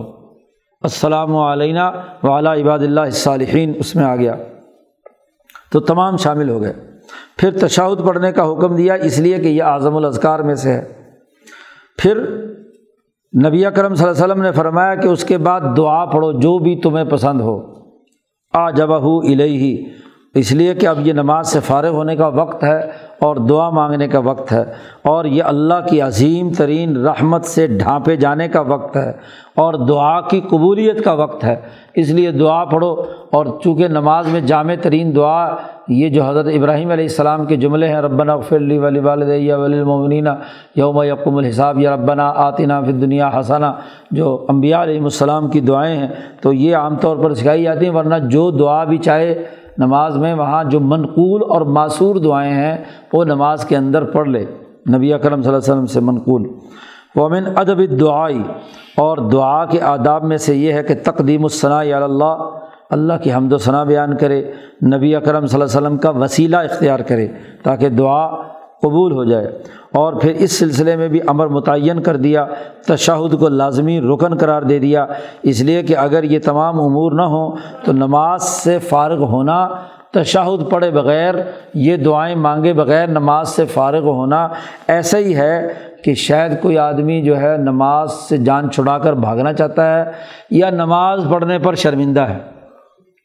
اگر چھلانگ مار کر اٹھ کر بھاگ جائے گا، بغیر تشہد اور بغیر دعا مانگے، تو ایسا ہی ہے کہ جیسے آدمی ایک کام تو کر تو لیا ہو، لیکن کرنے پر شرمندہ ہو۔ جی نادم ہو۔ یا یہ کہ ہاں جی نما، کام اچھا نہیں لگا، اس لیے اٹھ کے بھاگ نکلا۔ تو ایسا نہیں، بلکہ اطمینان سے دعا اور تمام چیزیں جو ہیں وہ مانگنی چاہیے۔ جو معصور دعائیں ہیں، وہ تو نماز کے اندر مانگے۔ جو امبیا سے منقول ہیں، کیونکہ اپنی طرف سے مانگے گا تو پتہ نہیں کیا انشنٹ مانگنا شروع کر دے گا۔ ہاں جی؟ تو وہ جو کچھ باقی انشنٹ مانگنا ہو، وہ سلام پھیرنے کے بعد مانگے۔ ہاں جی؟ وہ مانگ سکتا ہے جو بھی مانگے۔ بیگم مانے بچے مانگے، کچھ بھی مانگے، بعد میں مانگے۔ لیکن معصور دعا جو حضور کی یا امبیا کے جملے ہیں، وہ نماز کے اندر مانگ سکتا ہے۔ شاہ صاحب کہتے ہیں، یہاں اور بھی بہت سارے پہلو ہیں۔ والی کا وجوہ کثیرہ بعض ہوا خفی الماخذ اور بعض ہوا ظاہرہ۔ بعض ان میں ظاہر ہیں اور بعض مخفی ہیں۔ ہم یہاں جتنا ہم نے ذکر کیا ہے، اسی پہ اکتفا کرتے ہیں۔ ورنہ تو نماز کے راز اور اس کی جو تفصیلات ہیں، وہ بہت ساری ہیں۔ خلاصہ یہ ہے کہ جو کچھ ہم نے پیچھے بیان کیا جو آدمی اس پر غور و فکر کرے اور ان قواعد کو جو ہم نے بیان کیے ہیں، ان کو اگر اس میں عالم قطن تو وہ عقتی طور پر جان لے گا کہ نماز اس کیفیت سے پڑھنا یہی مناسب ہے کہ انتقونہ ایسے طریقے سے پڑھا جائے اور عقل اس سے بہتر اور حسین ترین اور کامل ترین تصور کر ہی نہیں سکتی۔ جو طریقہ حضور نے بیان کیا ہے، اور یہ غنیمت قبرا ہے، بہت بڑی غنیمت ہے اس کے لیے جو غنیمت حاصل کرنا چاہتا ہے۔ باقی رہی بات کہ نماز کے اندر کہا ہے کہ دو رکعتیں کم از کم ہوں، پڑھی جائیں گی۔ ایک رکعت والی نماز نہیں ہوتی۔ فجر میں دو ہیں، مثلاً تو دو کم از کم ہیں، دو سے کم کی نماز نہیں ہے، تو یہ جوڑا کیوں ہے؟ جوڑا ہونے کا راز کیا ہے، وہ شاہ صاحب یہاں آگے بیان کرتے ہیں۔ سر الشف صلاحی ولما کان قلیل من صلاح لا یفید فائدتاً معتدن بہا نماز تھوڑی پڑھی جائے تو وہ پورا فائدہ نہیں دیتی۔ اور بہت زیادہ پڑھنے کا اگر حکم دیا جائے تو اس کا پڑھنا مشکل۔ تو اللہ کی حکمت نے تقاضا کیا کہ کم از کم دو رکعتیں تو ان پر لازمی قرار دے دی جائیں تو رکا دو رکعتیں کم سے کم نماز ہے۔ اس لیے فرمایا نبی اکرم صلی اللہ علیہ وسلم نے کہ فکر رکعتین اتحیہ دو رکعتوں کے بعد اتحیات پڑھنا ضروری ہے۔ شاہ صاحب کہتے ہیں یہاں ایک بڑا گہرا راز بھی ہے، دو رکعتیں ہونے میں۔ وہ ہا ہونا سر دقیقن یہاں پر ایک بڑا گہرا راز بھی ہے، باریک راز بھی ہے، اور وہ یہ کہ اللہ تعالیٰ کی سنت جاری ہے پوری کائنات کے اندر تمام چیزوں میں۔ فی خلق الافرادی ول اشخاصی من الحیوانی ون نباتی تمام جانداروں میں اور تمام نباتات میں، افراد اور اشخاص میں کہ وہاں دو شق ہیں، دو دو جوڑا ہے۔ ہر چیز کا۔ من کل شعین خلق نا زو جینی ہاں جی ہر چیز کے ہم نے دو جوڑے بنائے ہیں۔ جو چیزیں بھی ہم نے پیدا کی قرآن میں صورت میں اللہ پاک نے فرمایا کہ ہر چیز کے ہم نے دو دو دو، جوڑا جوڑا بنایا ہے۔ یزم کل واحد بالآخر۔ اور وہ جوڑا ایک دوسرے کے بغیر مکمل نہیں ہوتا۔ جی اور وہ یوج علانی شعین واحد دونوں ملاؤ گے تو ایک شے بنے گی۔ کیونکہ یہاں کہا من کل شعین خلقنا زوجینی ہر شے جوڑا ہے۔ یعنی دو ملیں گے تو وہ ایک شے بنے گی۔ تو ہر چیز میں ہم نے جوڑا رکھا ہے۔ اور اسی کے بارے میں اللہ تعالیٰ نے فرمایا و شفعی ولوطر جی اس کا جملہ استعمال کیا۔ جہاں تک جانور ہیں، اس کی دو شقیں تو سب کو معلوم ہیں۔ ایک نر ہے اور ایک مادہ ہے۔ اور وروما تو رض الآفات و شکن دونہ شکن اور بسا اوقات آفت لاحق ہو جاتی ہے۔ خود جانور یا انسان کے اندر بھی دو حصے ہیں۔ دایاں بازو بیاں بازو۔ دایاں حصہ بایاں حصہ۔ اور اگر ایک شق ختم ہو جائے تو وہ گویا کہ فالج زدہ آدمی ہوتا ہے۔ ایک حصہ کام کرنا چھوڑ دے تو گویا کہ فالج زدہ آدمی ہوتا ہے۔ امن نبات جہاں تک نباتات کا تعلق ہے تو گٹھلی دانہ اس کے اندر بھی دو شق ہوتی ہیں۔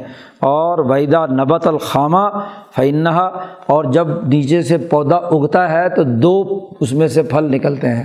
ہاں جی دو برقطانی دو پتے نکلتے ہیں۔ اور ہر ورقہ جو ہے وہ ایک ایک گٹھلی کے ایک ایک حصے کا نمائندہ ہوتا ہے۔ جو گٹھلی کے دو حصے ہیں جن میں درمیان میں سوراخ ہوتا ہے تو ایک حصے سے ایک پتا نکلتا ہے اور دوسرے سے دوسرا پتا نکلتا ہے۔ سما یہ تحق کن نمو اعلیٰ ظالق کا نمت اسی اصول پر پھر اس کے اندر شاخیں در شاخیں نباتات کے اندر ہوتی رہتی ہیں۔ تو شاہ صاحب کہتے جب کائنات کا پورا نظام جوڑے جوڑے پر مشتمل ہے، تو اللہ نے یہ سنت جو باب الخلق میں کمالات اربا میں سے جو شروع میں بیان کی تھے، چار کمالات، ان میں سے دوسرا جو ہے وہ ال الخلق ہے ابدا کے بعد خلق۔ تو خلق کے دائرے کے اندر اللہ نے جوڑا جوڑا ہر چیز رکھی ہے خلق نہ زوجینی۔ تو پھر جو باب التدبیر ہے، تدبیر والا معاملہ، تدبیر کے لیے تشریح ہے۔ شریعت باب الخلق میں سے نہیں ہے، یہ سسٹم بنانے سے متعلق ہے، تدبیر سے متعلق ہے۔ تو خل، جو خلق کے اندر جو چیز چیز کار فرما ہے، وہ تشریح اور تدبیر کے اندر بھی جاری ہونی چاہیے حضرت القدس میں۔ کیونکہ وہ اس کی اگلے ذیلی شک ہے۔ تو جب بنیاد کے اندر جوڑا پن ہے، تو تشریح کے اندر بھی جوڑا ہونا لازمی ہے۔ لنت تدبیر اس فر الخلق، اس لیے کہ تدبیر جو ہے وہ خلق کی فرا ہے، اس کی شاخ ہے۔ تو وہاں اگر یہ چیز موجود ہے اصل میں، تو اس کی جو فرا ہے، اس کے اندر بھی ضرور ہوگی۔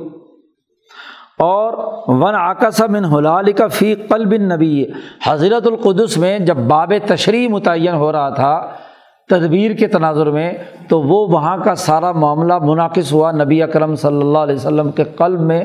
اور اسی کی بنیاد پر آپ نے فرمایا کہ نماز جو ہے وہ دو رکعتیں۔ ہیں اصل نماز تو ایک رکعت تھی، لیکن کم از کم عام نماز کے اندر ایک کے بجائے دو رکعتوں کے کرنے کا حکم دیا گیا، دوسری کو ساتھ ملایا تاکہ دونوں مل کر ایک شے ہو جائے۔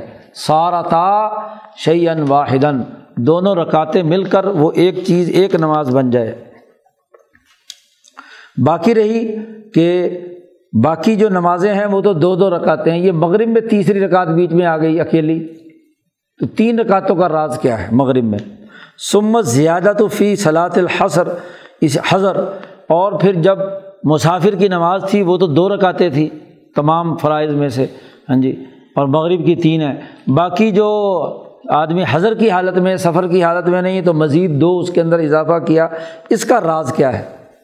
حضرت عائشہ صدیقہ رضی اللہ تعالیٰ عنہ کی روایت ہے کہ اللہ نے نماز جب فرض کی تھی تو رکعتین رکعتین تھی۔ دو دو رکعتیں تھیں، پانچ نمازوں میں۔ حضر میں بھی اور سفر میں بھی۔ تو سفر والی وہی دو رکھی گئی اور وزید فی صلاط الحضر۔ جب آدمی اقامت کی حالت میں ہو تو وہاں اضافہ مزید دو رکعتوں کا کر دیا گیا۔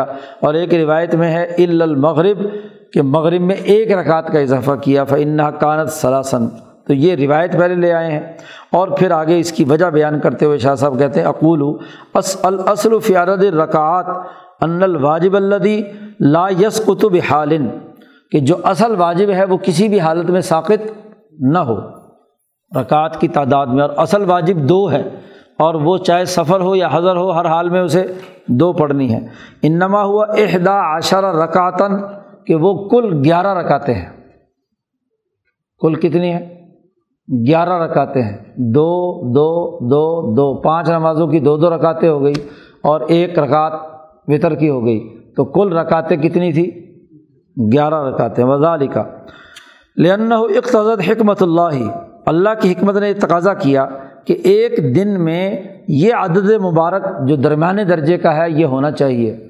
چوبیس گھنٹے ہیں، تو چوبیس گھنٹوں میں گیارہ رکاتیں ہونی چاہیے۔ جی۔ عدد مبارکن متوسطاً، تاکہ اس میں وطر آ رہا ہے۔ اور چوبیس گھنٹے میں اگر مساوی تقسیم کیا جائے تو عدد بارہ نکلتا ہے اور بارہ جو ہے وہ وطر نہیں ہے۔ یہ بحث پیچھے شاہ صاحب اعداد اور مقادیر کے باب میں کر چکے ہیں کہ وہاں اگر ہم بارہ رکھیں تو وہ کیا شفا بنتا ہے۔ اور اللہ وطر یحب الوطرا تو اللہ تعالیٰ وطر ہے اور وہ وطر کو پسند کرتا ہے۔ تو اس لیے اللہ پاک نے دس رکاتیں تو پانچ نمازوں کی ہوگی اور ایک رکعت وطر کی کر کے گیارہ نکاتیں جو ہے وہ کر دی تاکہ وطر رہے یہ۔ لا یقون کثیرن جدن۔ چوبیس گھنٹے میں گیارہ رکعتیں پڑھنا کوئی زیادہ لمبا چوڑا کام نہیں ہے۔ تو مکلفین تمام کا اس کو قائم کرنا کوئی مشکل بات نہیں ہے۔ ولا کلیل جدن نہ ہی بہت کم ہے۔ فلاں یفید الحم ما ارید من صلاحت نماز سے جو اللہ کی تعظیم مقصود ہے، وہ ہاں جی اس کے لیے کم، اس سے اگر ہوں تو وہ اس سے فائدہ پورا نہیں ہوتا۔ اور تم یہ بات پیچھے سمجھ چکے ہو کہ گیارہ کا جو عدد ہے، یہ وطر حقیقی کے مشابے ہے۔ اشبہ بال وطر الحقیقی، پیچھے عادات کی بحث میں شاہ صاحب نے، جنہوں نے وہ پڑھی ہے، ان کو یاد ہوگا کہ وہاں ہاں جی حضرت شاہ صاحب نے فرمایا تھا کہ وطر حقیقی ہے، گیارہ کا عدد، کیونکہ یہ کسی بھی صورت میں تقسیم دو پر مذہبی طور پر نہیں ہوتا۔ جب نبی اکرم صلی اللہ علیہ وسلم نے ہجرت فرمائی اور اسلام پکا ہو گیا، سب لوگ جو ہے ہاں جی وہ کثرت سے ہو گئے اس کے مسلمان، تو اور لوگوں کی رغبت عبادات میں بڑھ گئیں، تو چھ رکعتیں مزید اضافہ کر دی گئی زیدت ست رکعتن اور سفر کی نماز پہلے ہی حالت پر باقی۔ رکھ دی گئی۔ چھ رکعتیں مزید اضافہ کر دی گئی ظہر، عصر اور عشاء میں۔ تو کتنی ہو گئی؟ جی۔ اور وہ جو ایک تھی، وہ جو ایک تھی، وہ اس کے ساتھ، مغرب کے ساتھ ملا دی گئی۔ تو تین وہ ہو گئی۔ تو یہ جو گیارہ کا عدد تھا، وہ برقرار رکھ کر چھ رکعتیں مزید اضافہ کر دی گئیں۔ تو اس طرح عدد برقرار بھی رہا اور سفر کے اندر وہی گیارہ کی گیارہ رہ گئی۔ وہ ظالق ان زیادہ تھا لا یمبغی زیادہ جو ہے مناسب نہیں ہے کہ انتصلا الا مثل شعی و اکثری جو زیادتی کی جائے، اس کے لیے یہ مناسب نہیں ہے کہ ڈبل ہو۔ زیادتی کا اصول یہ ہے کہ کم از کم کیا ہو؟ اتنی ہو یا تھوڑی بہت زیادہ ہو سکتی ہے۔ ہاں جی اور وہ تھوڑی بہت زیادہ گیارہ کا نصف ساڑھے پانچ بنتا تھا۔ تو ساڑھے پانچ کے بجائے کثر نکال کر وہ کیا بنا دیا؟ چھ بنا دیا۔ شاہ صاحب حساب کتاب لگاتے رہتے ہیں۔ پیچھے بھی شاہ صاحب نے اس کی تفصیل بیان کی ہے۔ وکان المناسب یوج اعلیٰ نصف الاصل لاکن لئی سل آج آشر نصفہ بغیر کثر گیارہ کا جو ہے، آدھا نکالا جائے تو وہ کثر کے بغیر پورا نہیں ہوتا۔ تو پھر دو عدد وہاں شامل کر دیا۔ خمسہ و ستہ۔ و بالخمسہ یسیر و عدد رکعت شفان غیر وطر تو فتح ستہ چھ ہو گئیں اور چھ ہونے کی وجہ سے رکعتیں سترہ بن گئی اب رکعتوں کو نماز پر تقسیم کرنا تھا، نمازیں پانچ تھیں۔ اماں توضیع الرکعت اعداد تو یہ بھی مبنی ہے انبیاء سابقین کے آثار پر کہ گزشتہ انبیاء کس طریقے سے پڑھتے رہے۔ علامہ یوز کرف الاخبار، جیسا کہ روایات کے اندر، احادیث کے اندر اس کی ترتیب بتلائی گئی ہے کہ کس نے کون سی نماز کس وقت پڑھی۔ نیچے اس کی تفصیلات بیان کی ہیں اور وہاں پر بھی موجود ہے۔ داود علیہ السلام نے کون سی پڑھی، کس نبی نے کون سی پڑھی اور اس میں کس وجہ سے اضافہ ہوا۔ وہ ایزن پھر مغرب آخری نماز بن وجہن ہے۔ جی نمازیں پڑھنے، عشاء رات کی وقت پڑھی، پھر فجر پڑھی، پھر زور پڑھی اثر پڑھی اور پھر مغرب۔ تو آخری نماز ایک پہلو سے آخری نماز ہوئی۔ اس لیے کہ عرب لوگ رات کو قبل ایام شام و شمار کرتے تھے۔ اور سورج غروب ہوتے ہی پڑھنی ہے تو ابھی یہ پچھلے والے سورج کے غروب ہونے والی نماز گویا کہ آپ پڑھ رہے ہیں۔ تو اس لیے فنا صبح مناسب یہ ہے کہ دن کا اختتام ایک وطر کے ساتھ کیا جائے جس میں تین رکاتے ہوں۔ اور چونکہ وقت بھی تنگ ہے تو پھر زیادہ اضافہ کرنا اس کے اندر مناسب چار رکعتوں کا اضافہ کرنا مناسب نہیں تھا۔ اس لیے باقی میں تو دو دو کا اضافہ کر دیا اور یہاں وہی کا وہی رہا ایک جو تیسری اس کے اندر شامل ہو گئی۔ اور فجر کا وقت چونکہ نیند کا اور ہاں جی سستی کا وقت ہے کہ بڑی مشکل سے ہی فرض پڑھ لیں تو بڑی بات ہے، دو رکعت۔ وہاں مزید اگر دو کا اضافہ کر دیتے تو چار بن جاتی۔ تو وہاں رکعت کے جو تعداد عدد ہے، اس کے اندر اضافہ نہیں کیا گیا۔ البتہ وہاں نماز میں قرأت لمبی کرنے کا مستحب قرار دے دیا گیا۔ زیادہ فیہ استحباب القرات لمن عطاقہ ہو وہ بھی جو جس کے اندر طاقت ہو۔ ہاں جی تو وہ اس کے لیے۔ اس لیے اللہ پاک نے فرمایا وہ قرآن الفجر، ان قرآن الفجر کانا مشہودہ کہ نماز کے فجر کے اندر قرأت لمبی ہوتی ہے، اس میں لوگ ہاں جی حضوری کی کیفیت زیادہ حاصل ہوتی ہے کیونکہ سو کر فریش ہو کر آدمی کھڑا ہوتا ہے اور یکسوئی کے ساتھ ہاں جی پڑھتا ہے تو اس کے اثرات زیادہ بہتر انداز میں انسان پر آتے ہیں۔ تو یہ نماز کا طریقہ اور اس کی رکاتوں اور اس کے جو اجزاء ہیں، ان کی تفصیلات اور اس کا راز شاہ صاحب نے یہاں اس باب میں بیان کر دیا۔ ان شاء اللہ اگلی دفعہ اگلا باب پڑھیں گے۔